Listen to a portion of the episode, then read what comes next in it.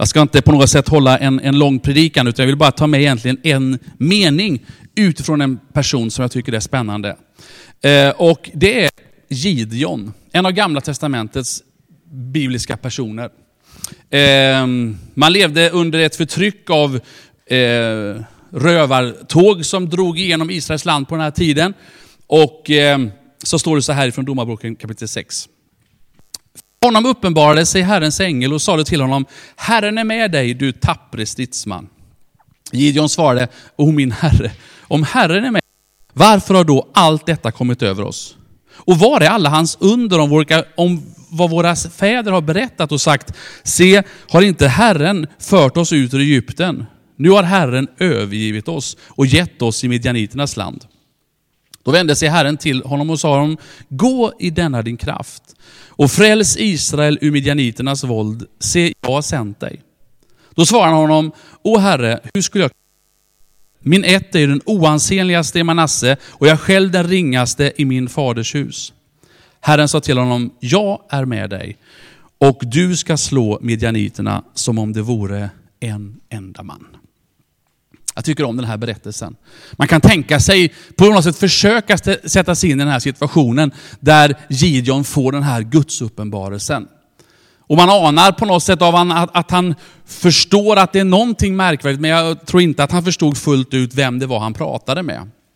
Och så kommer de där hälsningsorden ifrån Gud själv.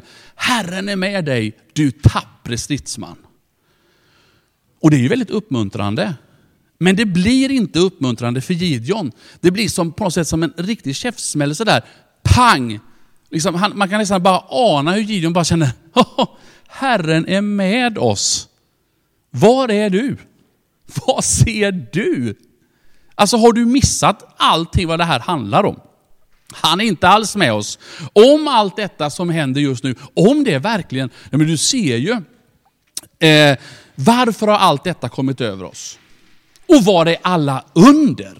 Alltså man kan höra liksom hur han bara, det är inte undra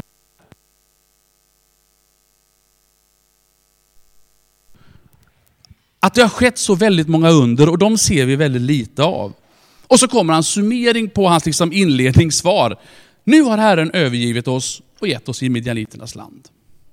Det är inte speciellt hoppfullt. Den som gör svaret, wow! Tänk att jag ska få vara med. Tänk att Gud ser mig som den stridsmannen. Då står det så här, då vände sig Herren till honom och sa, jag struntar i dig Gideon. Nej. Utan han säger så här, gå i denna din kraft.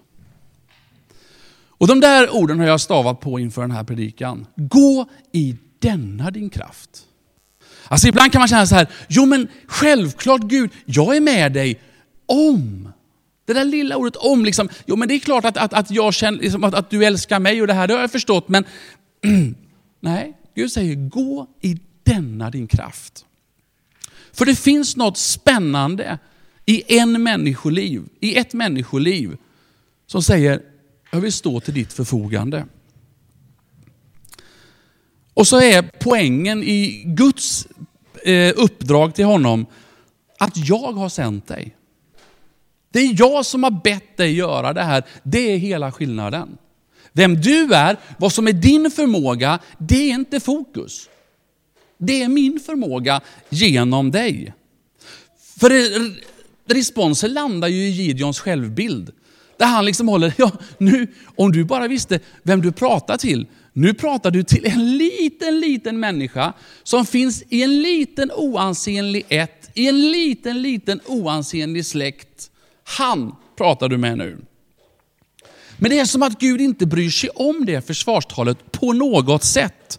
Utan det han säger, det är att jag är med dig. Och Jag skulle önska att det som blir liksom, eh, Gideons stora gensvar blir ditt och mitt. För sen kommer en ganska spännande, vi ska inte gå igenom det just nu, men en ganska spännande där Gideon blir det redskap där han säger, okej, okay, jag är med då. Och så ska han liksom blåsa i trumpet och han ska samla folk. Och det kommer folk. Väldigt mycket folk. 32 000 människor kommer och signar upp och tänker, wow! Tänk om jag kunde stå till penning. 32 000 kommer. Ja, här är vi. Det är ganska mäktigt.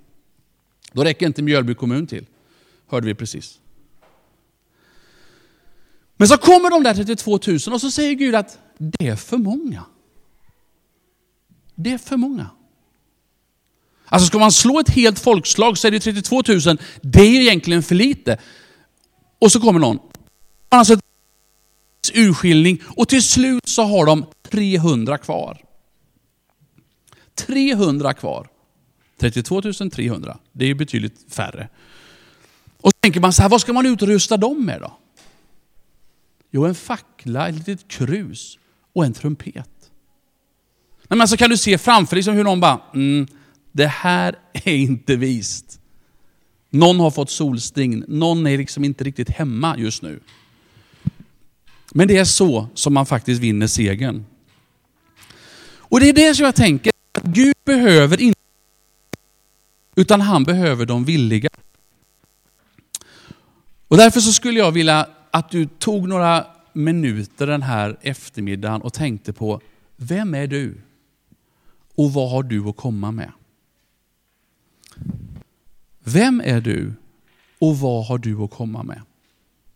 Och om du tar de frågorna i perspektivet av att Gud är med dig, så får du ett väldigt annat svar än om du tar de frågorna helt och hållet för dig själv. Jag tror att det är otroligt viktigt. Det är otroligt viktigt att man faktiskt ställer sig de frågorna tillsammans med Gud. För han säger, tror jag, till oss som församling och till oss som enskilda, gå i denna din kraft. Vänta inte på mer. Det du har fått är tillräckligt. Det enda du, egentligen, du och jag behöver egentligen, det är att Gud säger, jag är med dig. Jag är med dig på din arbetsplats. Jag är med dig i din skolklass. Jag är med dig i din familj. Jag är med dig i din släkt. Jag är med dig rakt in i ditt fritidsintresse eller de människorna du har omkring dig. Där är jag med dig. Och man kan tänka, vem är jag? Alltså försvarstalet bara liksom bågnar upp för en. Liksom. Åh men du Gud, så här. Gå i denna din kraft.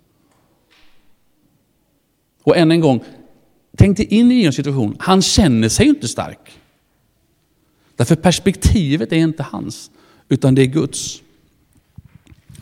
Och jag kände det när jag satt och tänkte inför den här predikan. Jag tror att det är så Gud ser på oss som församling. Tillsammans med övriga kristna i den här stan så tror jag att han ser det. Herren är med er, ni tappra stridsmän och kvinnor. Jag är med er. Och om vi tar det perspektivet så tror jag 2014 kommer också vara ett år av stora segrar för Guds rike. Och seger i Guds rike, det betyder att människor får fatt på att de är älskade av Gud och att Gud räknar med dem. Inte i huvudsak för att bli en, en, en, en eh, medlem i vår församling, utan framförallt få uppleva det som den första sången den här, den här gudstjänsten handlade om. Att få uppleva friden hos Gud.